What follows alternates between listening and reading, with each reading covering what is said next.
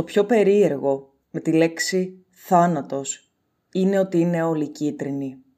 Τόσο ανοιχτά κίτρινοι που για πολύ καιρό πίστευα ότι ήταν λευκοί.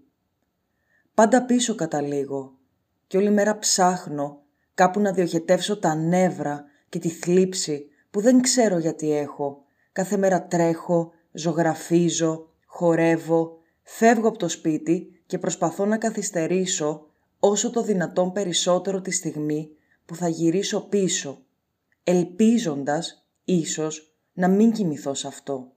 Αλλά όχι.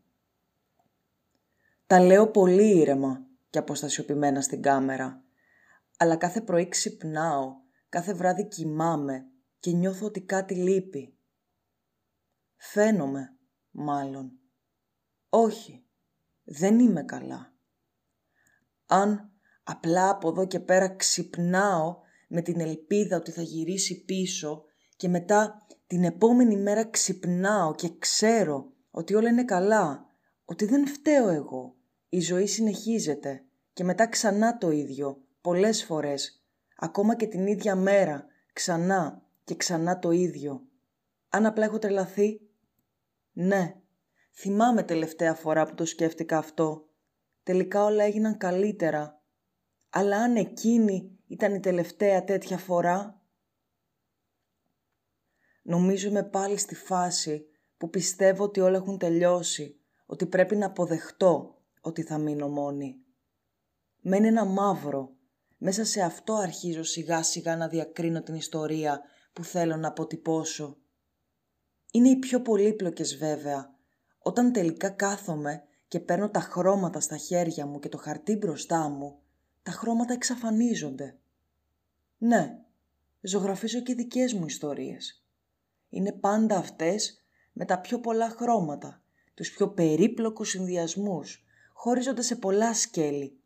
Αλλά όλα τα σκέλη κάπου θα αναμειχθούν. Πολλές φορές δεν θα βγαίνει καν νόημα. Α, αγαπημένες μου είναι οι ιστορίες χωρισμού. Μου είναι πολύ εύκολο για κάποιο λόγο να τα αποτυπώσω αυτά σε χαρτί.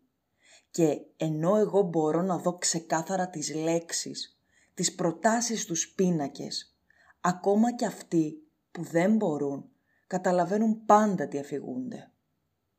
Γενικά, όταν κάποιος μου λέει μια ιστορία, αμέσως βλέπω χρώματα να εμφανίζονται, να μπλέκονται, να ανακατεύονται, να αλλάζουν.